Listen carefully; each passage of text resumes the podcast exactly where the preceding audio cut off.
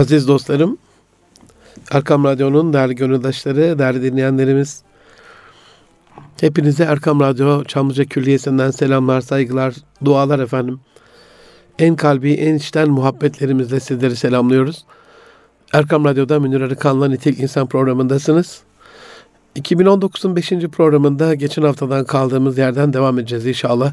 Adaleti konuşacağız. Adaletli olmayı, adil olmayı konuşacağız. Adalet, mülkün temeli, huzurun kaynağı, toplumun mizanıdır can dostlarım. Adalet, maddeden manaya tüm varlık alemine hakkını çalmadan hak ettiğini bir hakkın vermektir. Adalet, fıtrata uygun davranmak, hakkı ve hakikati gizlememektir. Hakkaniyettir, istikamettir. Hakka, ölçüye ve tartıya riayettir. Hakkın olmayandan gözünü çevirmen, yüzünü dönmen, beklentini sıfırlamandır.'' Adalet hayatın her alanında zulümden, insafsızlıktan ve izansızlıktan kaçınmaktır. Adalet ilk önce kendi nefsimize olmak üzere kendimize karşı dürüst olmaktır. Başkalarına karşı dürüst olmaktır. Adalet insanların sizi insan bilmesini haklı çıkartmaktır. Zamana, mekana, eşyaya ve insana adil olmak ve hakkını vermektir. Ve medeniyet unutmayın aziz dostlarım, adaletiyle düşmanla örnek olmaktır. Adaleti geçen hafta sizlerle tanımlarken adaletli olmayı, özellikle eşyanın hakikatine uygun olmayı, ona riayet etmeyi e, söylemiştim sizlere. Bir şeyin hani yerli yerinde olması anlamına bunun tam karşılığı da zulüm oluyordu. Can dostlarım hatırlayacaksınız. Dolayısıyla insaflı olmayı, doğru olmayı, eşit olmayı, eşit tutmayı, doğru davranmayı, zulmetmekten uzak olmayı, her şeye tam hakkını vermeyi, hakkınca düzeltmeyi, işleri kararınca mutedil, ölçülü bir şekilde yerli yerinde tutmayı, gereğince yapmayı, istikamet ve hakaret üzere olmayı anlatmıştık hatırlayacaksınız. Hak ve hukuka uygunluğu, hakkı gözetmeyi, doğruluğu, bir işi uygulayan, yerine getiren devlet kuruluşlarının de adaletli olmasını, adil davranmasını, herkese kendine uygun düşeni, kendi hak olanı vermeyi ve her şeyi yerli yerine koymayı anlatmıştık. Adaletin tabi tecellisiyle alakalı farklı alanlarda adaletin nasıl olması gerektiği ile alakalı ilk girizgahı geçen hafta yaptım. Bu hafta sağlıktan devam ederek e, hayatın değişik alanlarında nasıl adaletli olacağımızla alakalı İnşallah programı ve konuyu bitirmiş olacağız. Yani bu konuyu bu programda bitirmiş olacağız. Sağlıkta adaleti bir düşünmenizi istirham ediyorum aziz dostlarım. Şimdi ilk başta özel hastane, devlet hastanesi böyle bir ayrım. Ee, hastaları biraz böyle dumura uğratıyor. Yani doktor özel olursa, hastane özel olursa e, daha kibar, daha nazik, daha adaletli, daha hakkaniyetli, daha sağlıklı, sıhhatli olacağınızla alakalı böyle bir e, sanki gönlünüze bir şey doğuyor değil mi? Sonucun daha güzel ve iyi olacağıyla alakalı şifa Allah'tan ama hani biraz daha iyi davranıldığıyla alakalı. Peki şu anda mesela bizi dinleyen bir devlet hastanesi doktorumuz, bir üniversite hastanesi doktorumuz acaba kendi kendine bir öz yapar mı? Yani bu fikrin oluşmasında acaba sadece hastalar ve hasta yakınları mı yoksa devlet hastanesinde hastaya davranışı tam özel hastanedeki gibi olmayan doktorlarımız mı? Aziz dostlarım, inanın yani üniversite ve devlet hastanelerinde gördüm. Ee, özellikle üniversite hastanelerinde bunu bizzat kendi yakınlarımda da yaşadım. Yani e, profesörümüzün üniversite hastanesinde de bir kürsüsü var. Orada da bir odası var. Orada da hastalarına bakıyor. Ama bir de e, kendine ait özel bir muayenehanesi var. Yani ikisi arasındaki fark dağlar kadar. Dolayısıyla eğer adaletli olmayı, hani kişiye hakkını vermeyi konuşmuştuk ya programın başında. Yani kişinin en temel hakkı sağlık hakkı değil mi? Yaşama hakkı. E, elhamdülillah kimseyi öldürdükleri yok ama hani iletişimde e, bir körlük ya da tam adil davranmama bu da bir kul hakkı. Üstelik hani iletişimin iyi olduğu dönemde birazcık daha e, sonucun sağlığın, sıhhatin, afiyetin daha düzelmekte olduğunu e, söylüyor bilim insanları. Yani hasta yakınları başta olmak üzere, hastanın da kendisinin kendisine iyi davranması başta olmak üzere, doktorların, sağlık görevlilerinin, hemşirelerin hastaya iyi davranmasının, onunla iyi iletişim kurmasının en az aldıkları e, ilaçlar kadar, verilen tedavi kadar etkili olduğunu söylüyorlar. Dolayısıyla hani buradan e, bütün o Kadir sağlık çalışanlarımıza hiç düşünmeksizin hayatımızı onlara emanet ettiğimiz o güzel insanlara inşallah bir hatırlatma olur. Daha adaletli olmak adına birazcık daha neyi beklediklerini hastalarımızın onlardan düşünerek hani herkese hakkını vermekti ya biraz daha hakka hakikate riayet ettiğimiz bir sağlık hizmeti olur. Öğrencinin adaletinden bahsetmek istiyorum size. Hani bu ülkenin sahipleri kimler? Bir düşünelim bunu. Şu anda iktidarda olanlar da bir dönem öğrenciydi. Dolayısıyla biz öğrencileri ülkesine, vatanına, milletine sahip çıkmasıyla alakalı yetiştiriyoruz. Asıl gaye bu. Hani devlete, millete değil mi? Hep öyle söylenir dualarda da. Ailesine sahip çıkmasıyla alakalı. Dolayısıyla hani şu anda 18 milyon e, ilk orta lisedeki öğrencimiz 10 sene sonra iktidarda olacaklar. Şu anda 7 milyonu aşkın üniversitelimiz 5 sene sonra iktidarda olacaklar. Dolayısıyla öğrencinin adaleti ülkenin de adaleti olduğuna göre, ülkenin gerçek sahipleri onlar olduğuna göre bugünün adaleti şu anda tatildeler gerçi tatilin son sonlarındayız. Ama derslerine çalışmaları hani tatilde de bir adalet vardır. E, vakit nasıl olsa okul yok diye hepsini boşa aldığımızda vitesi e, araba ilerlemez. Birazcık daha böyle e, farkındalık içerisinde bir tatil en azından hayatlarına bir şey katan bir tatil çok daha iyi olacaktır. Ama genel anlamda öğrencilikle alakalı derslerine çalışmaları, mesela derste öğretmenlerini saygıyla dinlemeleri, değil mi? Ee, arkadaşlarıyla sevgiyle geçinmeleri, sınıf içerisinde ve yıllar içerisinde istikrarlı olmaları bu da bir adalet can dostlarım. Çünkü bir iyi bir kötü adaletsizlik. Hani e, şirketlerde vardır böyle, ailelerde de vardır. Günü gününe tutmayan insanlar. Hani ne yapacağınızı şaşırırsınız. Fevriniz döner, nevriniz döner. İstikrarlı olmak demek ki temel bir kul hakkı olarak e, adaleti ortaya koyuyor. Geçen bir fen lisesindeydim Anadolu'da. Hocam nasıl oluyor dedi yani dört yıl yetiştirdiğimiz ve mezun ettiğimiz çocuklarımız giderken okulun sabunluklarını kırıyor, lavabolarını kırıyor, dolaplarının kapağını kırıyor. Nasıl oluyor dedi bu. Ben bunu anlamıyorum. Verdiğimiz eğitim mi yanlış? Çocukların yaptığı mı yanlış? Hani eşyaya zarar vermemek de bir adalet aziz dostlarım. Okulunu, sınıfını, bahçesini korumak, onurunu korumak, e, okulun imajını korumak. Değil mi? Öğrenciliğin imajını korumak. Okul forması üzerindeyken bir öğrenci nasıl olursa öyle olmak da o formanın beklediği bir adalet bizden. Hatta onu yıpratmamak, kırpalamamak değil mi? Çocukken zordur biliyorum yani ben de öyle haşarı bir çocuktum e, çocukluk yıllarımda. Yani bir taş gördüğümde ona bir e, top edasıyla vurmadan sanki topmuş gibi taş yani sonuçta bu. Onun için ayakkabı dayanmazdı. Şimdi hem evin bütçesine adalet, hem ayağınıza adalet, hem ayakkabınıza adalet, hem ülke kaynaklarına adalet. Öyle bir taş gördüğünüzde siz benim gibi yapmayın, vurmadan geçin o taşa e, zor olduğunu biliyorum ama bunu e, küçük yaşlarda ama demek ki adalet ona da uygun davranmak. Tabi sadece öğrenci açısından değil aziz dostlarım. Bir de bunun öğretmen tarafı var. Öğretmen açısından işin adaleti nasıl olacak peki?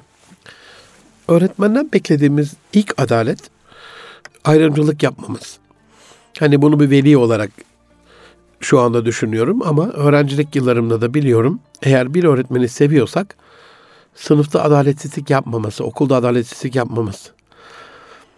Okulda görevli olan, işte müdür olan, öğretmen olan, e, başka diğer tamamlayıcı hizmetleri olan çalışanlar olabilir. Ve bu, bu kişilerin çocukları okulda öğrenciler olabilir. Bunlar açısından da en fazla beklenen şey okul görevlilerinin yani eğitim gönüllülerinin diğer çocuklara nazaran kendi çocuklarını, akrabalarını korumadan adaletsizlik içerisinde korumadan yani e, tabii ki kendi evladınızı e, koruyacaksınız ama diğer çocuklardan bir ayrım yapıp da onlara biraz daha iltimas geçtiğinizde e, olmuyor. Ben öğretmenlere adaletsizlik yapmak istemiyorum buradan. E, seminerlerimde söylerim. Bu hafta içerisinde de birkaç eğitimde konuştuk bunu. Genelde ben bir okula gittiğimde öğrencilere şunu söylerim. Bir öğretmenlerinize bakar mısınız çocuklar? Hepsi bakar. Şimdi saygıyla bakar mısınız? Biraz daha saygıyla bakar. Sevgiyle bakar mısınız? Biraz daha sevgiyle bakarlar.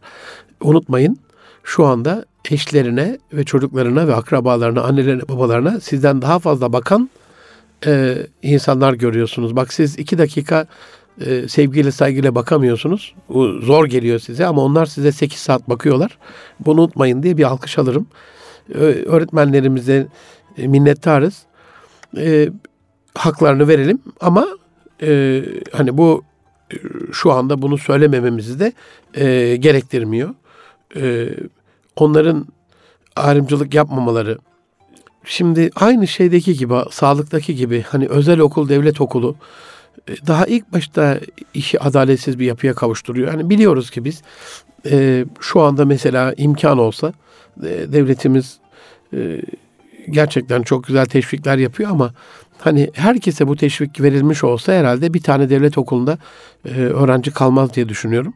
Velilerin teveccühü, e, beklentisi öbür taraftan yana olur. Öğrencilerin de aynı şekilde öyle düşünüyorum.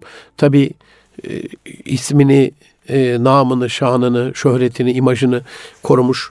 Gerçekten ilmin hakkını vermiş e, okullarını bir marka yapmış devlet okulları müstesna. Böyle de çok güzide okullar tanıdım ben. Ama genel itibarıyla tercih bizde olsa hani özel okul mu devlet okulu mu herhalde gönlümüz özel okuldan yana kayar. Ben hep düşünürüm yani mesela özel cami devlet camisi olsa ne hissederiz? Hani Allah'ın huzurunda hepimiz eşitken e, bir anda e, ibadet esnasında işte lüks ibadet değil mi? Özel işte havlulu bir e, lavabo, abdestinizi alıyorsunuz falan. Hani halılar çift katlı falan düşünün. Alttan ısıtmalı, üstten soğutmalı. Neyse artık yani. E, tertemiz, hiç e, çorap kokmayan. Ondan sonra ne bileyim yani çok çok farklı olur değil mi? E, ya da devlet camisine gidiyorsunuz işte. Yani bir hayal edin. Hayali bile çok kötü değil mi aziz dostlarım? İçerisi çok ıslak, pis, rutubetli. Ondan sonra e, görevliler hiç iyi davranmıyor falan. Hani ters bir şey olur yani değil mi? Dolayısıyla okulda da bu özel okul devlet okulu inşallah bizde de Finlandiya'daki gibi bitmiş olur. Bütün okullarımız devlet okulu olur. Ee, devletimiz bütün okullarının sahibi olur. Öğretmenlerimiz işte özel öğretmen, devlet öğretmeni gibi bir ayrımın içinde ya da dershane öğretmeni gibi bir ayrımın içerisinde hocam dershane mi kaldı demeyin. Anadolu'nun her tarafını karış karış dolaşıyorum. Şey sözde kaldı, özde değil. Hani dershane olmayacak. Ee, inanın çok daha fazla arttığını görüyorum ben. Adları dershane değil artık etüt merkezi, yok çalıştırma mekanı, yok test çözme bilmem nesi falan filan ama çok e, büyük bir teveccüh olduğunu görüyorum. Çocuklar hala okullardan çıkışta e, oralara doluşuyorlar. E, bilmiyorum. Yani bununla alakalı dertliyim. Eğitimde adalet ayrı bir konu ama şimdi öğretmenleri konuşuyorum. E, öğretmenin çocuklarına adaletli davranmasıyla örnek olması gerektiğini konuşuyorum. Bununla ilgili geçenlerde bir hocam bir devlet okulunda yemek kuyruğuna girmiş ee, Anadolu'nun bir şehrinden tayini çıkmış İstanbul'a gelmiş. Ee, Muhammed İkbal yavrumda da emeği olan bir öğretmenimiz. İsim ve okul verirsem şimdi rencide olurlar. Ee, ama hani dinliyorlarsa onlar kendilerini bilecektir. Öğretmenimiz adalete, hakkaniyete, hak ve hukuka çok riayet eden e, Hazreti Ömer adaletli bir fıtratı olan bir arkadaşımız, kardeşimiz. E, öyle ne olmuş? Yemek kuruna girmiş öğrencilerle. E, bir öğretmen arkadaş gelmiş, dürtmüş demiş. Ne yapıyorsun hocam ya? Demiş işte yemek yiyeceğim. E, ne işin var demiş burada gelsene en öne.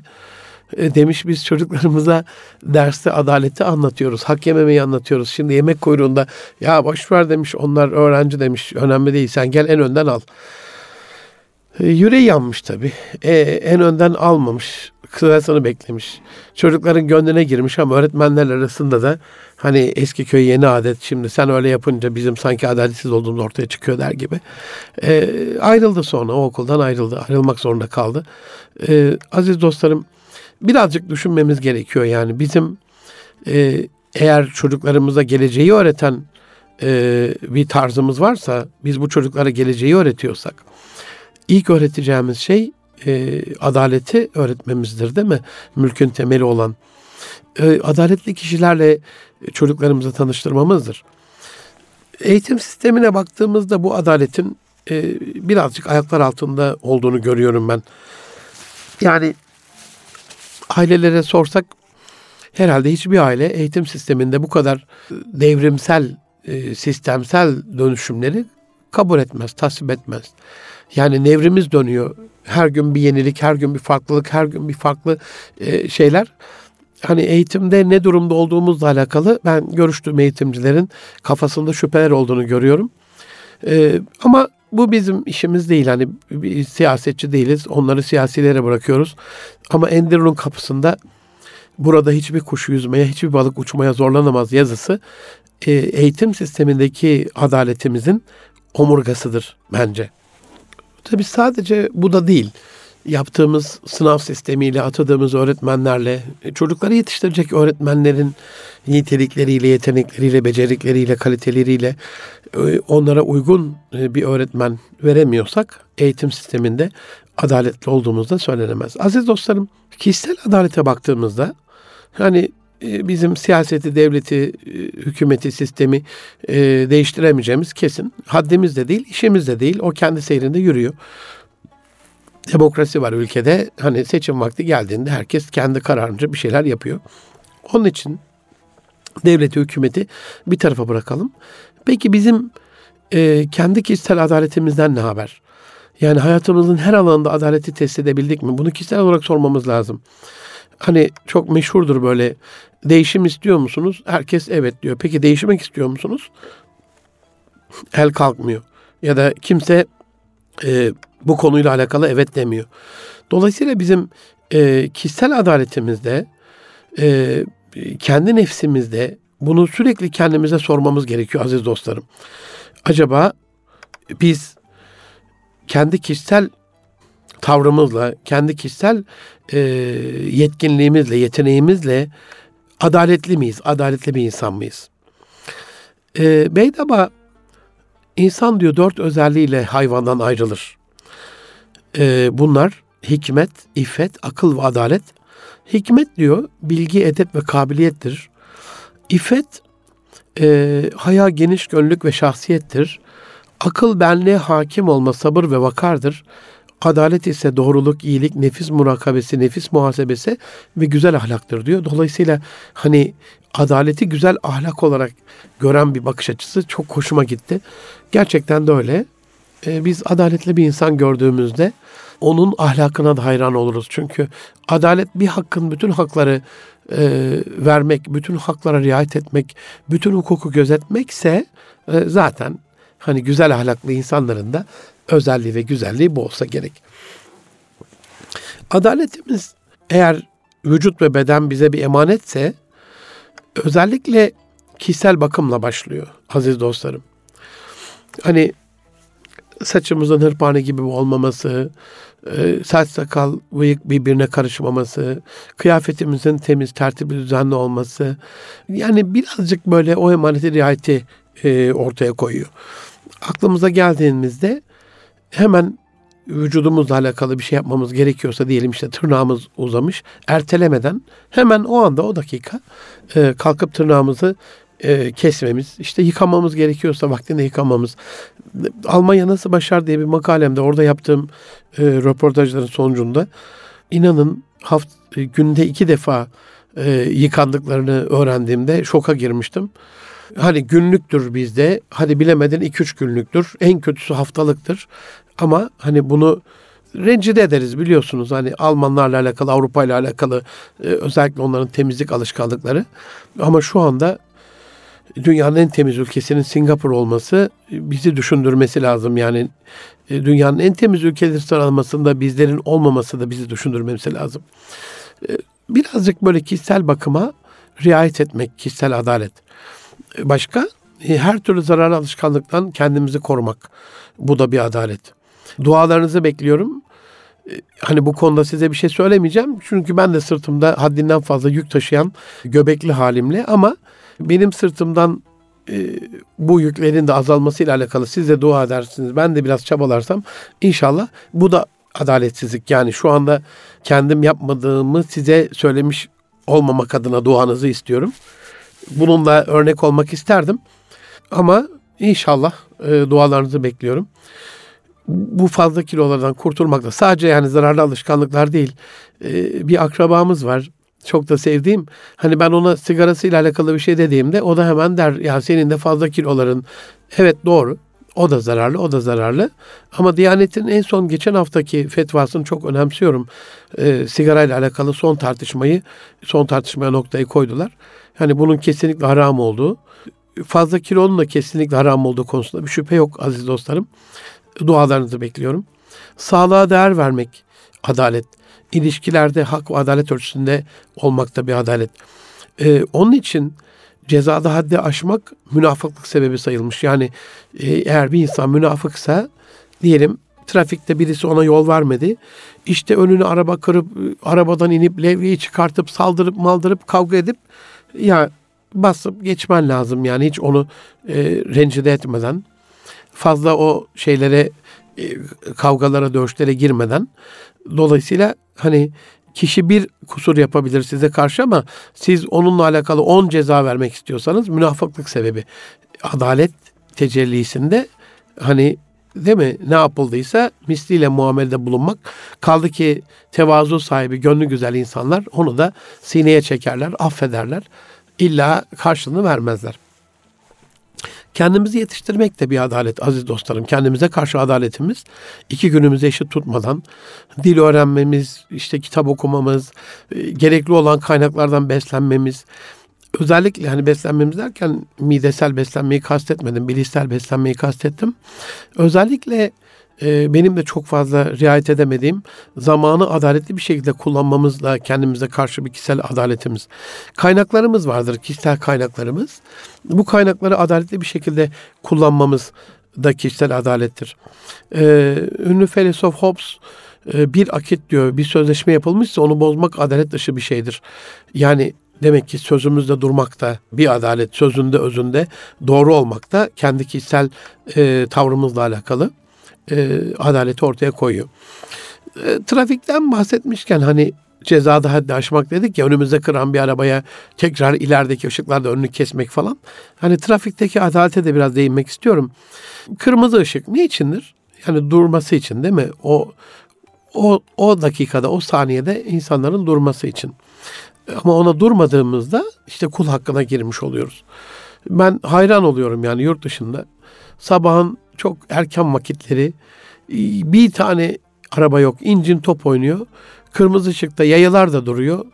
Ya geç adam işte yani sonuçta kimse yok yani tamam mı görünürde. Bekliyorlar yani. O kadar muhteşem bir şey ki sistem kurulmuş ve bekliyorlar. Biraz böyle robotik gibi geliyor bize ama hani o sistem yol boşken durmayı öğrendiğinizde yol doluyken de durmanızı sağlıyor. Yol boşken durmamayı alışkanlık yaptıysanız yol doluyken de geçerim kaygısıyla e, veya, veya beklentisiyle geçmenizi sağlıyor. Sadece bu değil tabii aziz dostlarım. Hani yaya yoluna araçla girmemek, değil mi? Bisiklet yolunda yaya olarak yürümemek, emniyet şeridine girmemek, yoldan geçenlere çamur ve su sıçratmamak da bir adalet.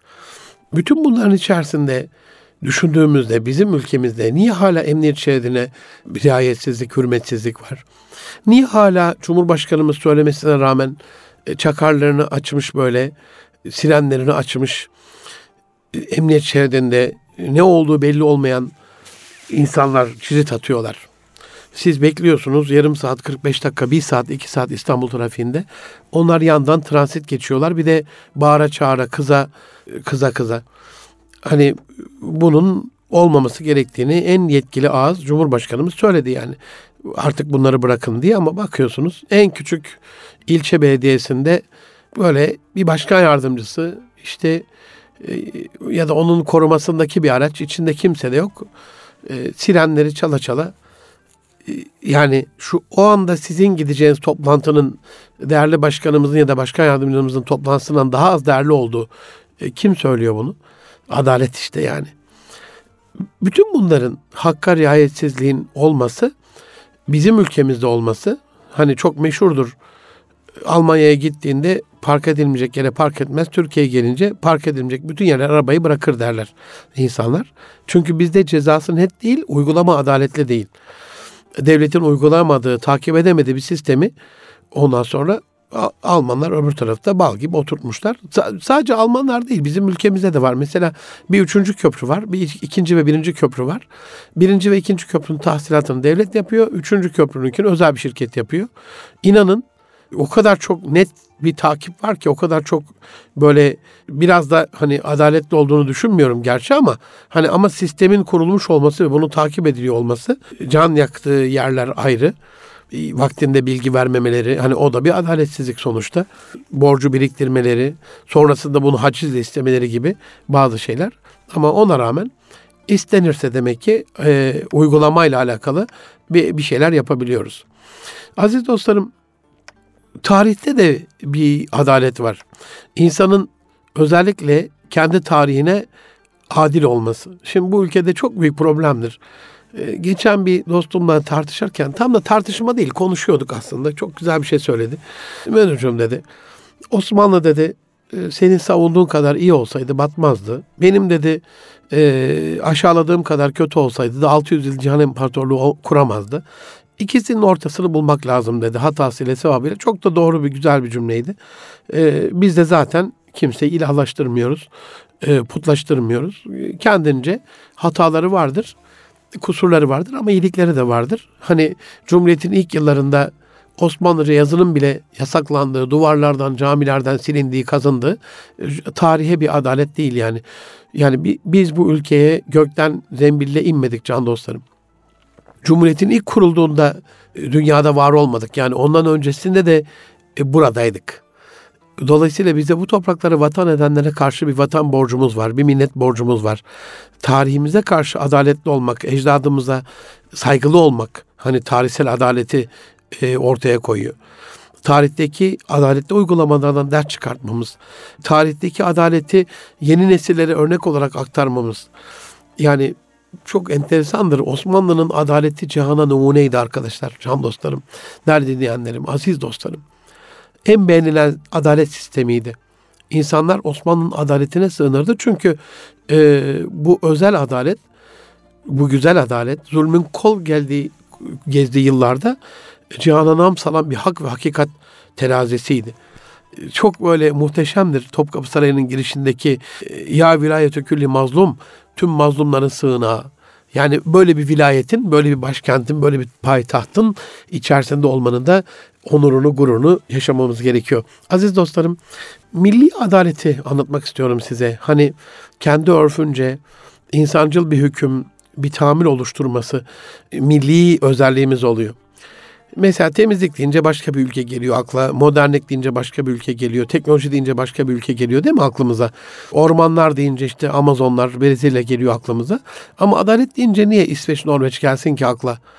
Ee, geçen hafta 100. bağımsızlık yıldönümü kutladı filan diye biliyorsunuz. Niye gelsin ki filan diye akla yani. Eğitim deyince niye onlar gelsin akla? Ee, adalet deyince niye onlar gelsin akla? Sağlık deyince niye? Yani bir zamanlar ne yapıldıysa en iyisini yapıldığı bir ülkenin e, evlatları olarak bizim tarihimiz tam bir adalet hazinesi can dostlarım. Şu anda da sadece tarihsel olarak söylemiyorum bunu.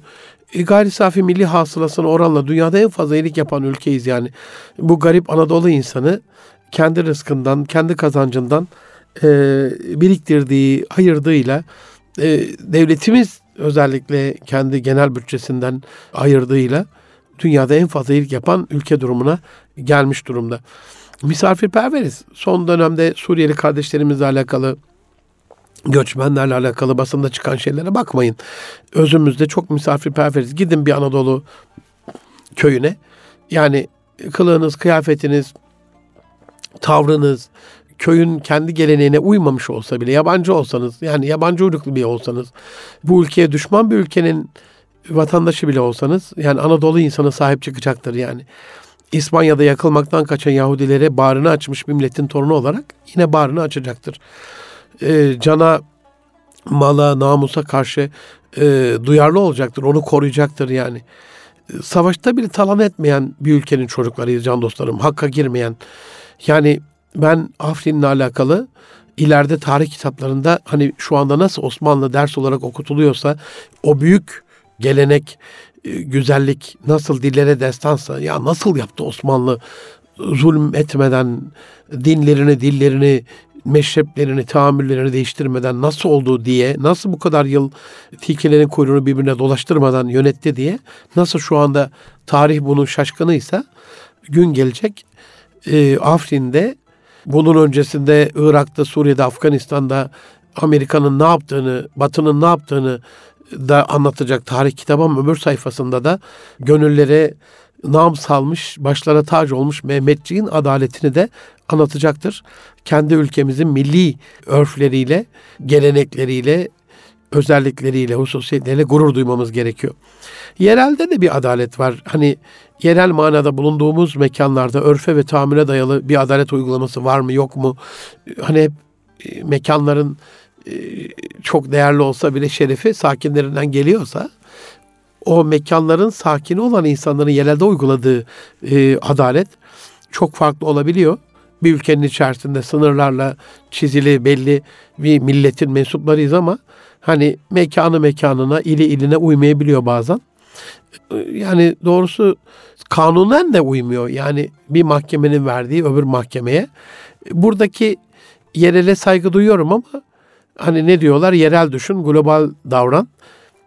Dolayısıyla hani e, bu tahammülün örfe dayalı, yerele dayalı tahammülünde hüsnü kabule şayan olması gerekiyor. Oradaki çok çok farklılıklar kafamızda da e, karıştıracaktır. Düşmana karşı adalet, aziz dostlarım. İslam toplumunun esirlerine muamelesi dünya savaş tarihinde zirvedir. Eşi benzeri görülmemiş ve bundan sonra da asla görülmeyecek tek uygulamadır. Hani dünyada farklı medeniyetler, uygarlıklar farklı şeylerini, özelliklerini uygulayabilirler, uyarlayabilirler ama hani 10 kişiye okuma yazma öğreten bir insanın serbest kalması dünya tarihinde görülür bir şey değildir. Ya da esir alınan savaş esirlerinin yolda onları esir alanlar tarafından esir alınmışlar ve esir alanlar develerinde yürürken esirlerin ıı, çölde o sıcaklıkta zahmetli yürüdüğünü görüp Peygamber Efendimiz sallallahu aleyhi ve uyarısıyla iniyorlar. Develerine onları bindiriyorlar. Yani ne kadar acı bir şey bir düşünün. Ne kadar gönlünüzü yaralar yani. Az evvel annenizi öldürmüş, babanızı öldürmüş, kardeşinizi öldürmüş savaş esirleri. Daha savaşın şeyindesiniz yani sıcaklığı geçmemiş, kanlar silinmemiş yani. Ve onları şehre götürüyorsunuz. Ee, ama giderken artık savaş şartları geçerli değil. Bu aşamadan itibaren artık insani şartlar geçerli. Savaş bitmiş. Medeniyet ve medenilik bu olsa gerek. Dolayısıyla yolda kendi develerine bindiriyorlar onları. Esir alanlar yayan yürüyor. Az evvel kendilerine kılıç çeken ok atanlar develerde efendi gibi. Yani dünya tarihini gördüğünü zannetmiyorum. Yediklerinden yemek veriyorlar. Hatta kendileri yemiyorlar, onlara yediriyorlar. Zulmetmeyelim diye. Adalet işte. Suyun en kıt vaktinde su içmiyorlar, suyu esire içiriyorlar. Yani kendi gözetimleri altında bir esirin ölmesinden daha büyük bir zul yok o dönemki İslam toplumuna. Şimdi kendi hapishanelerimizde bile kim öle kim kala e, toplumsal manada bunu siyaseten söylemiyorum. Çok um, umurumuzda değil gibi geliyor. Halbuki hani bu haftanın çok önemli bir şeyiydi sloganı. Twitter'da da paylaştım biliyorsunuz.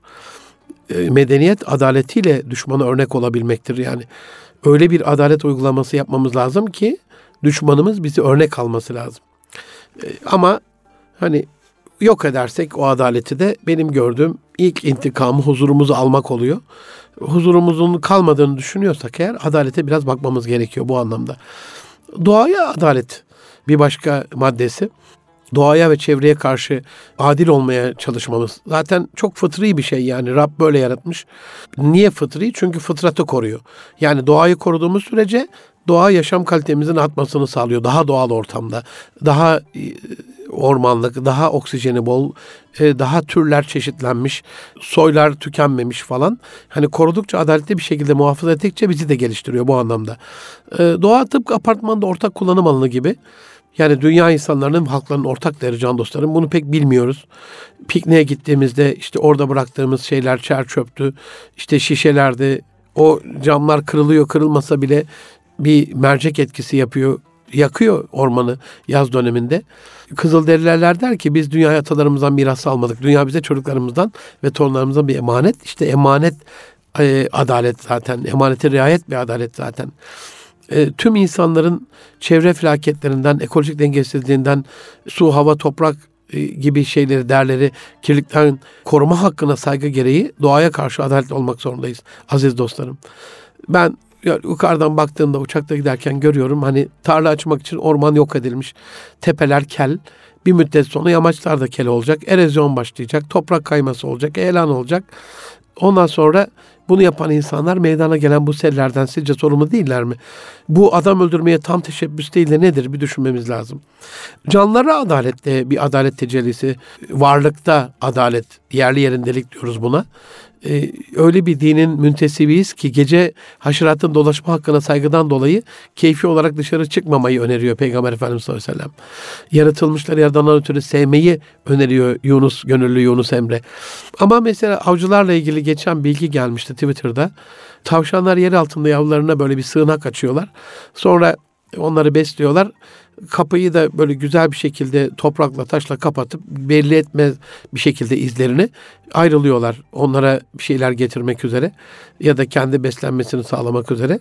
Ta, yavru tavşanları anne gelene kadar içeride bekliyor. O sırada bir avcı dışarıda o anneyi öldürüyor düşünün. O yavrular toprak altında ölüp gidiyorlar yani. E, avcılıkta da adaleti göre, gözetmek yavrulama döneminde balıkçılıkta avcılıkta o açıdan hem kerih görülmüş hem de haram. Geçen yine öyle bir video izlettim. E, bir kilogram daha fazla kaz ciğeri satmak için aziz dostlarım. Erkek yavru civcivlerin diri diri böyle kıyma makinesine atıldığı o küçük küçük civcivlerin sonra onları o kıymaların e, zorla özel bir hortumla kazların boğazlarına tıkılmaları küçücük küçücük yerlerde de hapis hayvancılıklar. Yani niye obez olup böyle ciğerleri büyüsün daha fazla kaz ciğeri satalım yani. Ya da işte kürkü salına salına üstümüze atıp ama ben bir reklam görmüştüm çok hoşuma giden. Altında bir kürk var üstüne çarpı koymuşlar ve şöyle diyordu sadece hayvanlar kürk giyer. E, Mevlana öyle kürk giyip giden birini görüyor. Caka satan be adam diyor. O kürk kendi sahibini hayvanlıktan korumadı ki seni korusun hayvanlıktan. Yani o anlamda canlılara da adalet gerekiyor. Son olarak hocam Adalet adalet iki haftadan beri bunu anlatıyorsun ama ne faydası var diye sorarsanız program içinde anlattık ama kısa bir özeti şudur. Zorbalığı önler adalet, kaosu önler, beklentileri netleştirir. Stresimiz yok eder. Ülke olarak çok stresliyiz. Stresli günler yaşıyoruz. Siyasette çok stresliyiz. Okullarda, yollarda, trafikte. Hani düşünün adaletsizlikten işte. Kişisel özgüveni geliştirir adalet. İnsanları birbirine güven duygusu içinde tutar, hakanet duygusu tesis eder, e, beklentilerin yönetimini kolaylaştırır, beklentileri netleştirir, sorumlulukları netleştirir, toplumu daha medeni bir hale getirir ve böylece bizim de kendimizi daha iyi hissetmemizi sağlar aziz dostlarım. Can dostlarım, Erkam Radyo'da Münir Erkan'la Tek İnsan programındaydınız. Gelecek hafta bir başka konuda görüşmek üzere. Hoşçakalın efendim.